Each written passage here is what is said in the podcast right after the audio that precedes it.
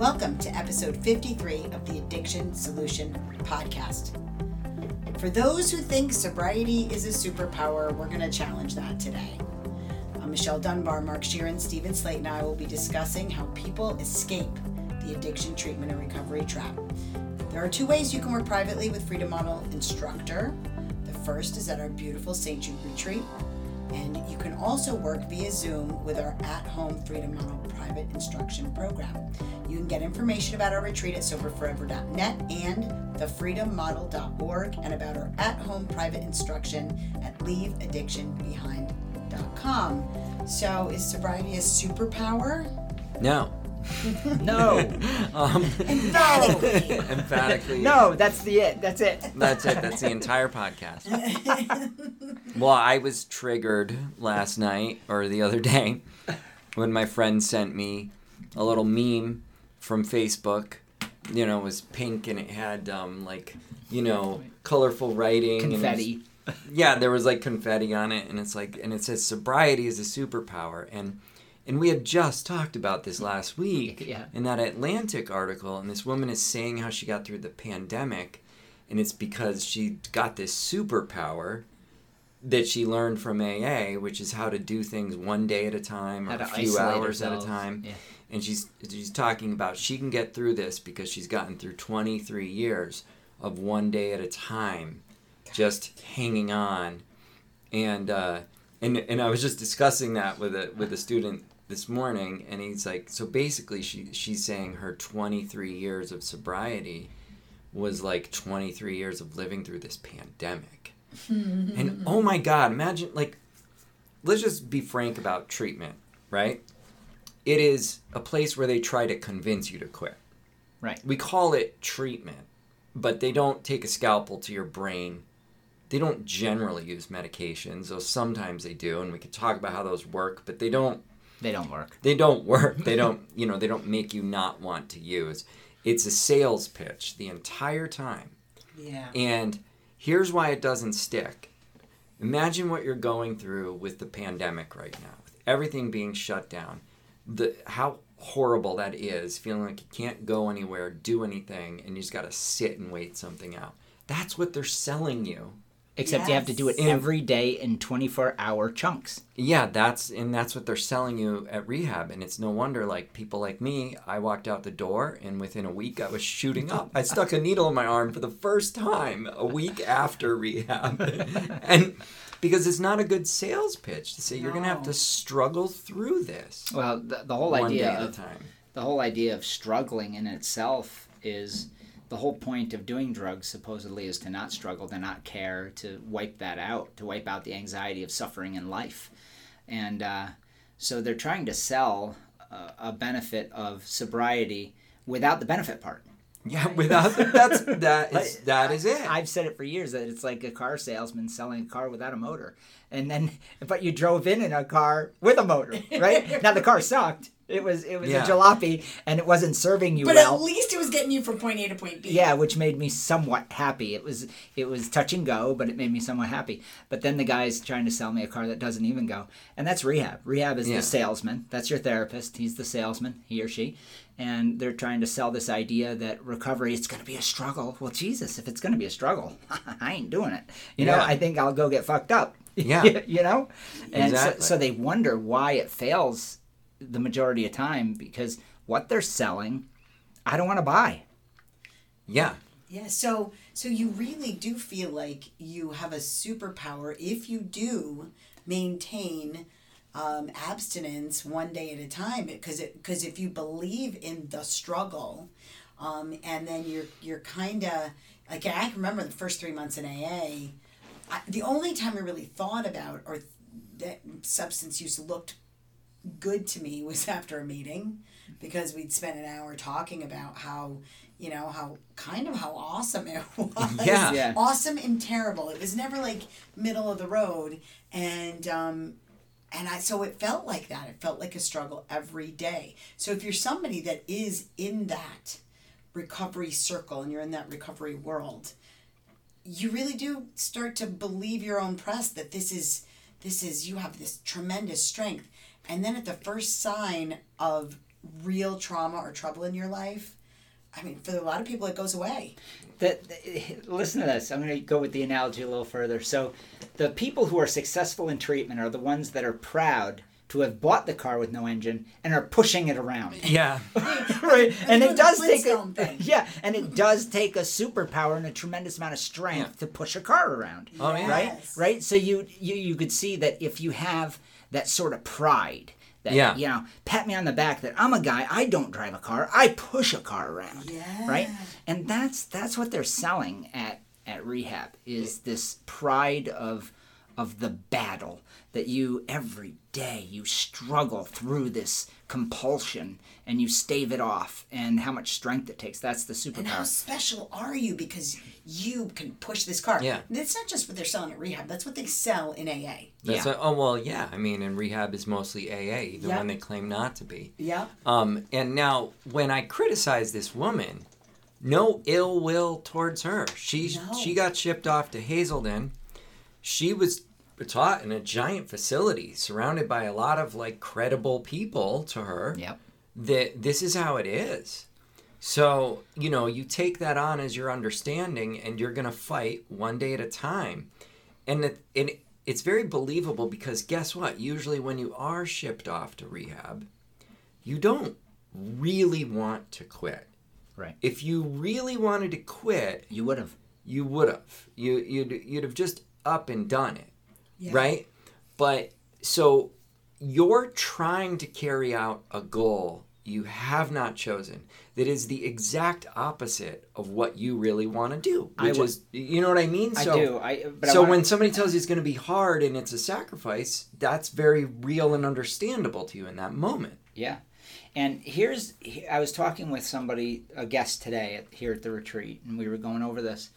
The thing that makes it confusing is you still, when you're when you're at that spot where you're still getting drunk and high, and but you want to quit, you're still at that point where you believe it has benefits, and most of the benefits that you believe it has aren't objectively true but you don't know that. So you can only act on the knowledge you have. So if your knowledge is a bunch of mythology that drugs do all these magical things, I think it's important to say, well, you have to figure out that it doesn't have that magic Yeah. Right. first. So it's really hard to stop a drug habit when you believe there's all these beneficial things about it. And then the rehabs reinforce the specialness of drugs Yeah. They do. and, and the power of drugs. It's cunning, baffling, powerful. So it the way they frame it is is really they make it so horribly difficult because they put you on a goose chase with all these distractions about power when in reality the drugs aren't doing any of that. And we were laughing in class because I said, now that we've been through this, he, he, he looked at me and goes, Yeah, the drugs don't do any of that. I, I was sitting there squeezing an orange, trying to get orange juice, and I squeezed it and squeezed it and squeezed it. My life got smaller and smaller and smaller. And he goes, And then I realized I wasn't getting orange juice at all, ever. you know, Yeah. I got a a dried shriveled up orange. yeah, I got a few drops. Yeah. You know, and I got real dirty. Yeah. and my hand was all sticky. And and and then I'm squeezing and squeezing. And he goes, uh, the, the, the, the drugs, they just don't do any of that. I was more stressed out. Yeah. I was filled with anxiety. He goes, think about my first and third through third day here. Now he's now he's telling me he's getting it right. He goes, the first through third day, I was checking my blood pressure every ten minutes. It was skyrocketed. I was completely out of my mind. I didn't know why I did what I do. I really thought constant stressful thoughts, constant anxiety. I kept thinking about the past. I was thinking about every, and and he goes. Then I realized I had been doing that for two years. Yeah. drunk. Drunk, So it didn't checking help at all. blood pressure. and Yeah, all, everything. all, yeah. all this stuff And was his going on. doctor had tapered him, Right. right? And he still feeling like, you know, Yeah, so the alcohol and the drugs, he, he goes, I can't believe that I believed. I what I thought and what was actually happening were opposites. I thought I drink, it takes my stress away. Objective reality check. I drink, I'm filled with anxiety. yeah. he goes, but it took me to come here to literally look at you and you told that to me. I was saying it and I didn't get it. Yeah. Yeah. That's like I had that same experience. I know I've mentioned her many times, but a woman a couple years ago that she would get angry and she needed a drink to calm her down. and I kept on like inserting hints. Like we hadn't gotten around to the chapter, Yeah. but I kept on like dropping hints that alcohol doesn't really take away anger. How many people associate alcohol with increased anger? You the know, whole, I mean, the whole just- Irish culture. Yes. right? And Fighting Irish. you know, and so I dropped the hints a few times, and then then she was on the internet, angry and pulling out a bottle to drink, slamming on the keyboard, and her son is like, "Mom, you always get more mad when you drink," and it like clicked. She was like, "Oh my God, here's what happened," Yeah. and I realized. I've been doing this all along. Like I think I needed to take away my anger, but I end up angrier. Yeah. It, Yeah. Yeah. It's we color the buzz, the physical buzz, with whatever we want in Yeah. our mind. We color it red one day with anger, and we color it blue with sadness another day, and we color it whatever with joy. You know, yeah. it's just what we think. Yeah. So now, but you you, come in. You, let's say you're an AA member. You know, you're you're going. You're trying to make it happen, and you look at these other people that get celebrated like they're very strong. They're really working the program. They have the superpower. That's what it it appears to you. Um, and you know, you were you were saying, Michelle, like there's nothing special. I mean, there is and there isn't, but there's there's really nothing special about those people. And and Jerry used to say it. There's no. Di- he was 20 years sober, and he would say it to people that just got here. Like, there's no difference between me and you. No, at, at some point you just even the people that are saying that it's a superpower, like the people that have put years together, really stopped for the exact same reason that we talk about in the freedom model. They stopped because they they believe that they can be happier not drinking than drinking. So that's Even in not- AA. Even in AA, that's not a superpower. And there are a lot of people who like to put themselves up on that AA pedestal, the guru status. absolutely. and they, they And- prefer the guru status over being drunk. Yeah, And and, alone. up on that cross. Yes, yes.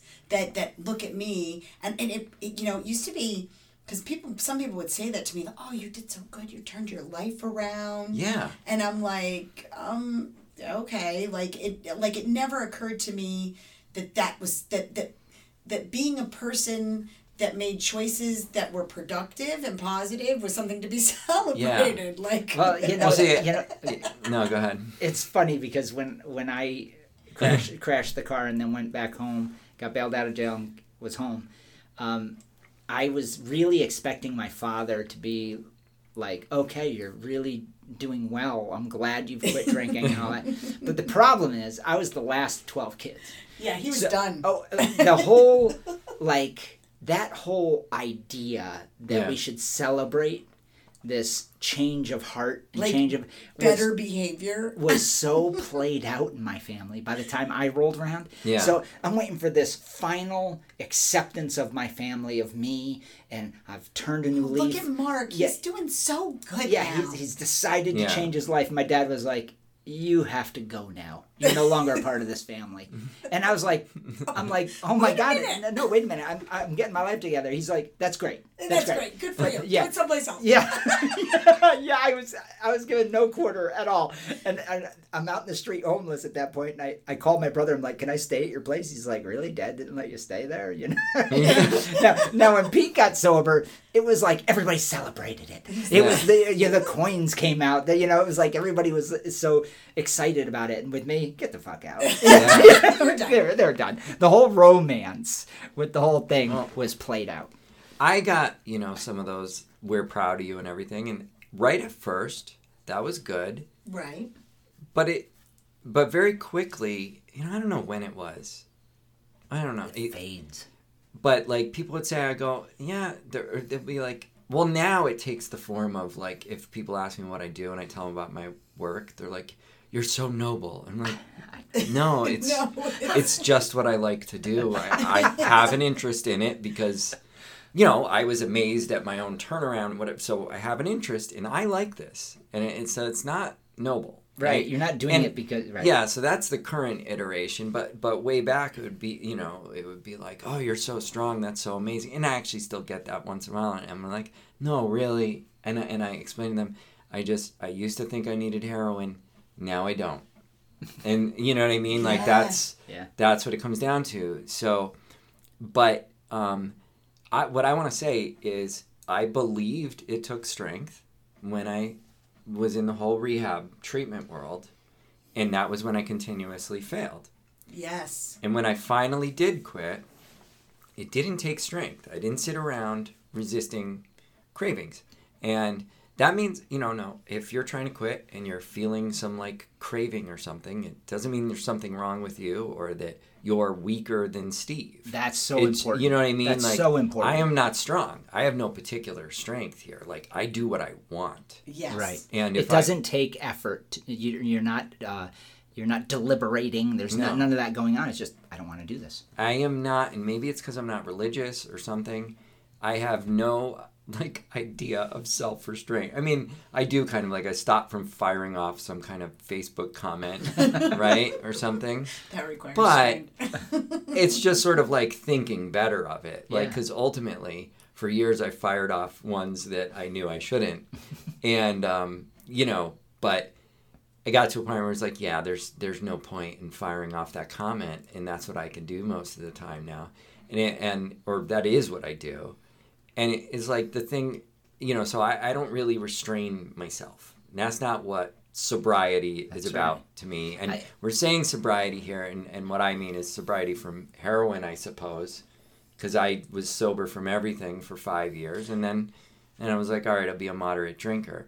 Um, and that was not a lapse in strength Right. at all right I hadn't been like holding off on drinking. Right. It wasn't like I was resisting drinking. It was like I'm at a different point in my life and now I'm going to drink. Yeah. Yeah, I want to talk about why this is so important. This concept of that it doesn't take strength and you do, you don't need a superpower, because the people that go to rehab and go to AA, and I for three months did deliberate and struggle, I and I didn't that. know what I wanted, and I, you know, had a bit of a nervous breakdown, and and I and it was it and was, that's when it feels like it takes strength. it right? does. It does. And it's because I had the wrong information. because I it. believed That's it. that that that alcohol had a power over me, that it was that was everything to me and that I was flawed, that I was weak in some way. And so that's why this is so important because it, it, it's a distraction from figuring out what you want. Directly. Yeah. directly. See, I, I think that what you're saying here is really important because um, if you're at a place where you want to stop, but you find yourself still getting high, and you find yourself craving, and then you find yourself also quitting and finding it hard, and that you need strength, what that automatically says is that you still want to do it. Yes. So if you have to resist, I don't have to resist poking myself in the eye with a hot poker. I don't have to resist Yeah. that, right? I don't it never would occur to me because it's something I wouldn't do, right? That's the extreme. But but when you have to resist drinking or drugging, it, it means that you still want it at some level in your life. Now, here's here's why though. You have to ask yourself why and you have to objectively say what do i believe about the drug what is it providing me and this is this is what we go through at the retreat or in, in private instruction with our guests they're amazed when we ask them within the first couple classes write down all the reasons that you like it. They find it so really difficult to do that at first. And because they're embarrassed by it they're taught not to think that way. You know they're taught not to think about why they like it. They're taught to resist. know. they're taught to resist constantly. Don't think about it. You know put your mind in some other place. Distract yourself with hobbies. Whatever Yeah. it takes to blind yourself To literally this amazing thing that you're you're giving up yeah, forever. Yes. Yeah. Yeah. And so let, think about that. The treatment industry is going to highlight all the benefits of getting wasted, and then they tell you you're a piece of shit for wanting it. Yeah. Yes. Okay? So so You're here flawed. You're, you're- broken. yes, you're weaker. Mm-hmm. And you need us. See, that's that this is where the control model Not just right now. forever. but forever Yeah. because you're always going to want this and and sadly they they've doubled down in it because you know we have people now that'll be like but what about the dopamine and the you Oh, know yeah. like nothing else is going to make me feel as good ever again Yeah. as yeah as cocaine did and That's a bunch of crap. Oh, it's yeah, a total and lie. now it's GABA, by the way. Yeah. Everything is in the GABA receptors and blah blah blah. But it's turning out to be the same story as dopamine, where it's like these think dopamine was just pleasure, Yes. but it's like involved in movement and like it's just like a million things. And it's the same thing with the GABA. It's like oh yeah, yeah, everything is because it's moderate. You know, it's mediating my GABA receptor. You know, people get thinking like they need it for all Yes. this stuff because they get bowled over by just scientific terms. Um, And and it never occurs to somebody that their beliefs guide their behaviors. Right. You know, your your beliefs are a product of the mind. They're they're thinking. Your your thinking apparatus, whether that's brain mind, whether they're separate together, whatever, doesn't really matter. When you're thinking something, you're you're desiring it or not. You're thinking, you're deliberating, all those things. You have the capacity to think differently about something. yeah. Yes. You know, but but treatment tells you you don't. Right. And and the craziness about that is, and we, I had this was in class yesterday. He said, you know, it's the only object in my life that's lasted for thirty years. Yeah. Right? Yes. He goes, everything else in my life has changed, evolved. Uh, some things have dropped off. Relationships have dropped. Really important things like my bicycle when I was twelve dropped off quickly. He used the the, The bicycle. bicycle analogy to the car. He did that on his own without me talking about it.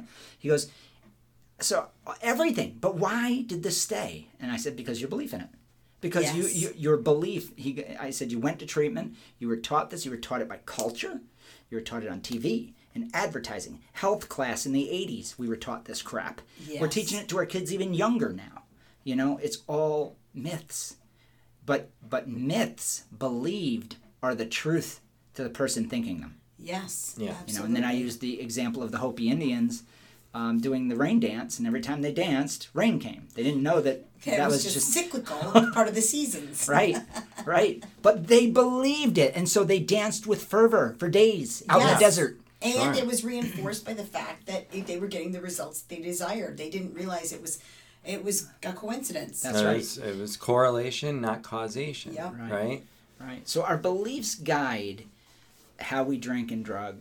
It, and if you're trying to resist something that you believe is the most amazing thing, my God, it's going to be difficult to stop Yeah. it. Yeah. You got to challenge whether it's the amazing thing, and then also I think you know definitely in my case, I thought I had no future.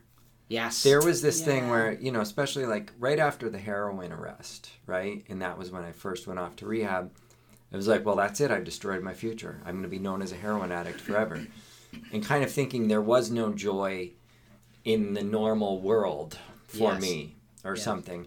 And so that was something I needed to re- revive in my mind that actually there is an enjoyable future for me, you know? So uh, that's that's just as important as questioning the value, like because it does impinge upon the value of the drugs. Because a drug in the absence of any other option is is going to be attractive. Yeah, it's everything. You know what I mean? Yeah, so you have no other option. if you don't see yourself really being able to cope and enjoy yourself and all that um, in any other way without it, then it's going to be valuable uh, beyond anything else. It's going to be worth all the pain and misery that come al- Now comes think- along with it. think an analogy of that is what happens in uh, some of uh, the Sahara of sub-Sahara of uh, Africa.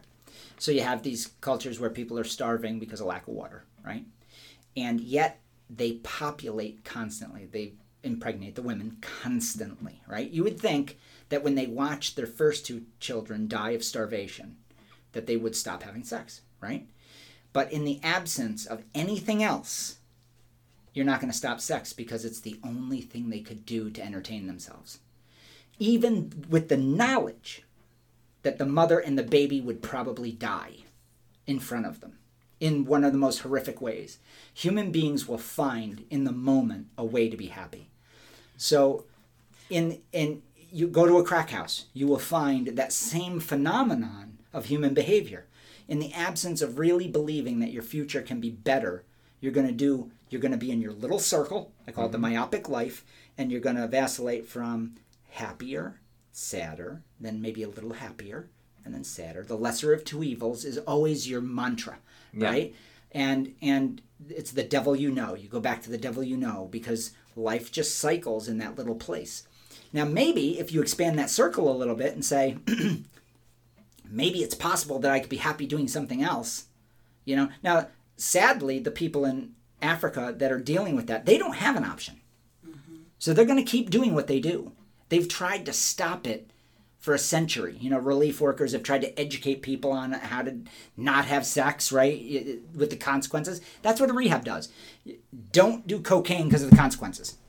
Well, Yeah. well, give me an option that's better than cocaine, and maybe I'll move in that direction. Yeah, exactly. Well, I think you've just explained why we're seeing, and my article that's going to be coming out in the next day or so, uh, you know, talks about why we're seeing higher rates of not just substance use, heavy substance use during the shutdown that we're, we're experiencing, um, but also higher rates of suicide. Because when we when we thought that this was a temporary situation, a lot of people will will do like Yep. they'll they'll Batter deal down. with something temporarily, but now it looks like that this is the new normal, so to speak, where where our lives are have have in look indefinitely like they're not, we're not free to do the things that we feel we need to do to be happy. Like you know, the last six months for me with no live music has really been a bit traumatizing. I'm not Yeah. gonna lie. it's lie miserable, dude. you know, and not being able to go to the movies, not being able to see friends, not being able to be with your dying loved one.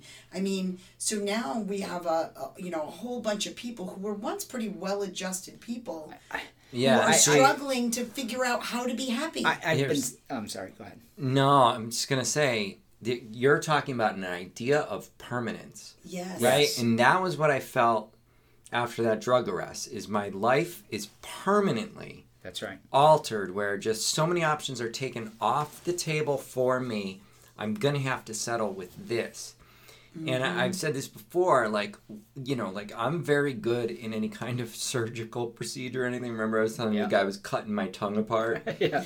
Oh my but God. you know and he's like how did you do that and it's just kind of like well you know i know this is like five minutes Yeah. Right. do you I know can what- deal with anything. do you know what I mean? five Like, minutes. But then mm. once you get a back pain and you're going to doctors and it's not going away and you think this, then they tell you, like I had that happen a couple of years ago, you're just going to have this pain for the rest of your life. It's like It devastating is Yeah. devastating. to to think that, right? Yeah.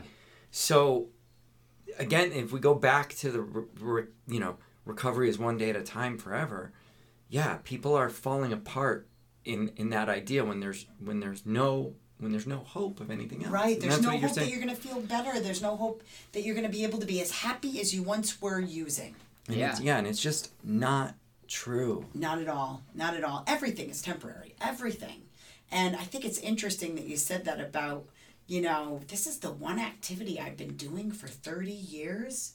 It's the only one that I've held on to. I mean, you know, most people don't drink and drug the same way they did in their early 20s when they're 50. Can you Yeah. imagine? Can you imagine that you're a suburban kid, grew up next to a dirt pit, and you got a YZ85 at 12 years old, or let's say 16, you got a YZ125. Now, some of you out there know what that is, but it's a dirt bike, right? Which is very exciting when you're 15, 16 years old. Very exciting. In our society, news shows, health class said your only avenue to happiness It's gonna be- is YZ125s. Mm-hmm. Right? Everybody would be riding them till they're in their 40s, right? A, a, a whole bunch of people would continue Yeah. to ride and continue, crash, break an arm, right? It would. You would. That would actually happen if you could convince a populace that that were the case. Yeah. Now, I'm going to go back to Africa. That's what happens with those people. That's the YZ125 in our ridiculous example. But think about drug addiction. They're dying. They know the risk of dying. They could get fentanyl at any moment and put it in their arm right. and, and, and blow out and die. Um, and yet they continue to do it because they don't believe there's a better way to live. They don't believe that they can move on. They're taught that they can't. yeah, when you stopped riding dirt bikes, why did you stop riding dirt bikes? I moved on.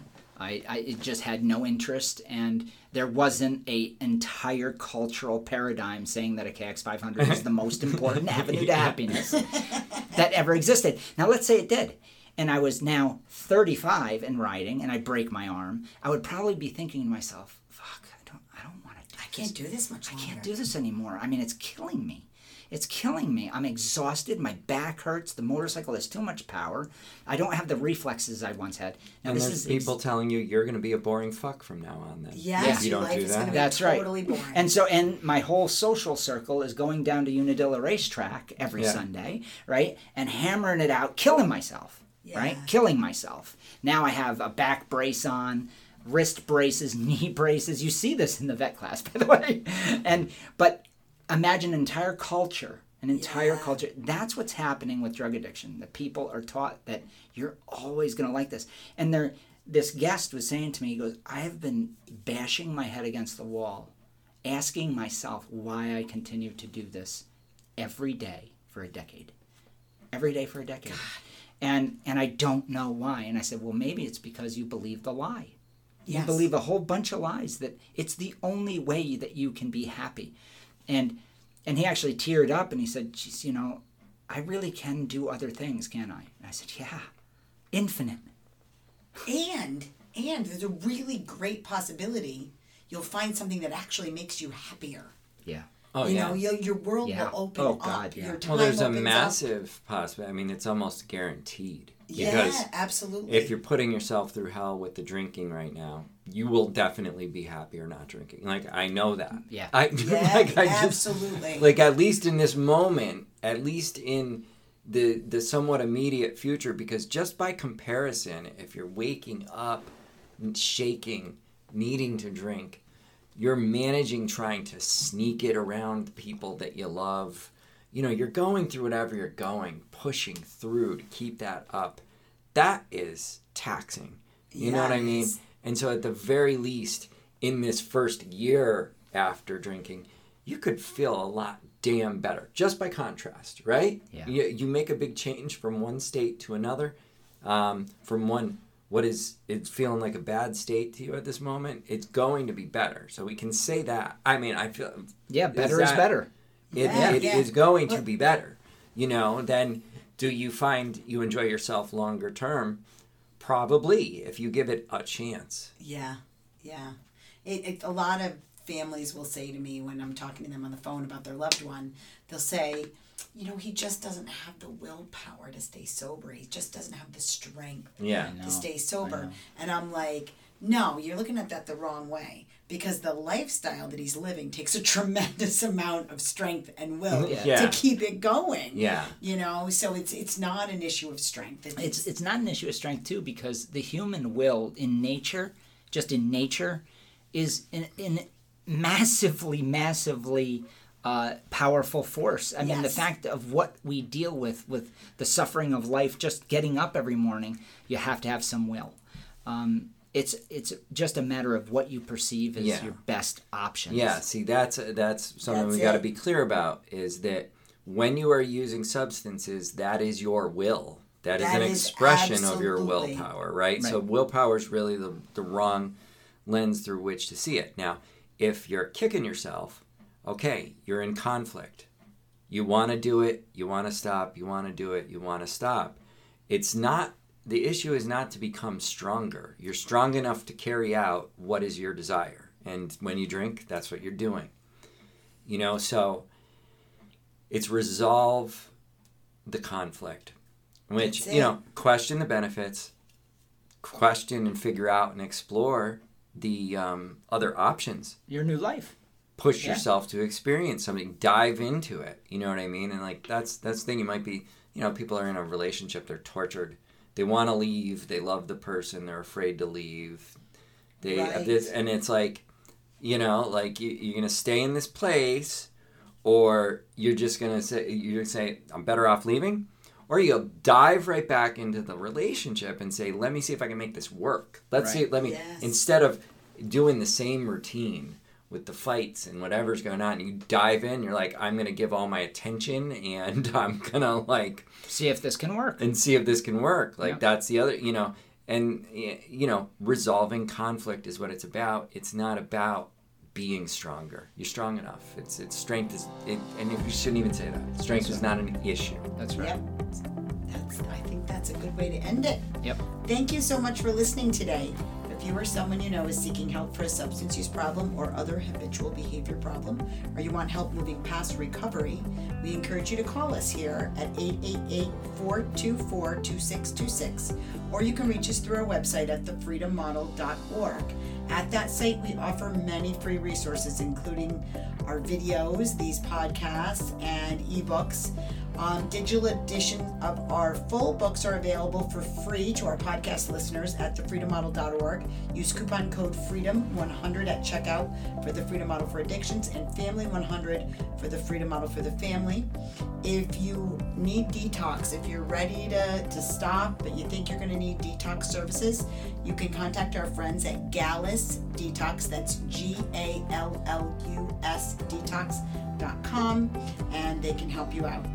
Um, and paperbacks of our books are available on Amazon and other online retailers. Thank you so much. Until next time. All right. Bye, everybody. Bye.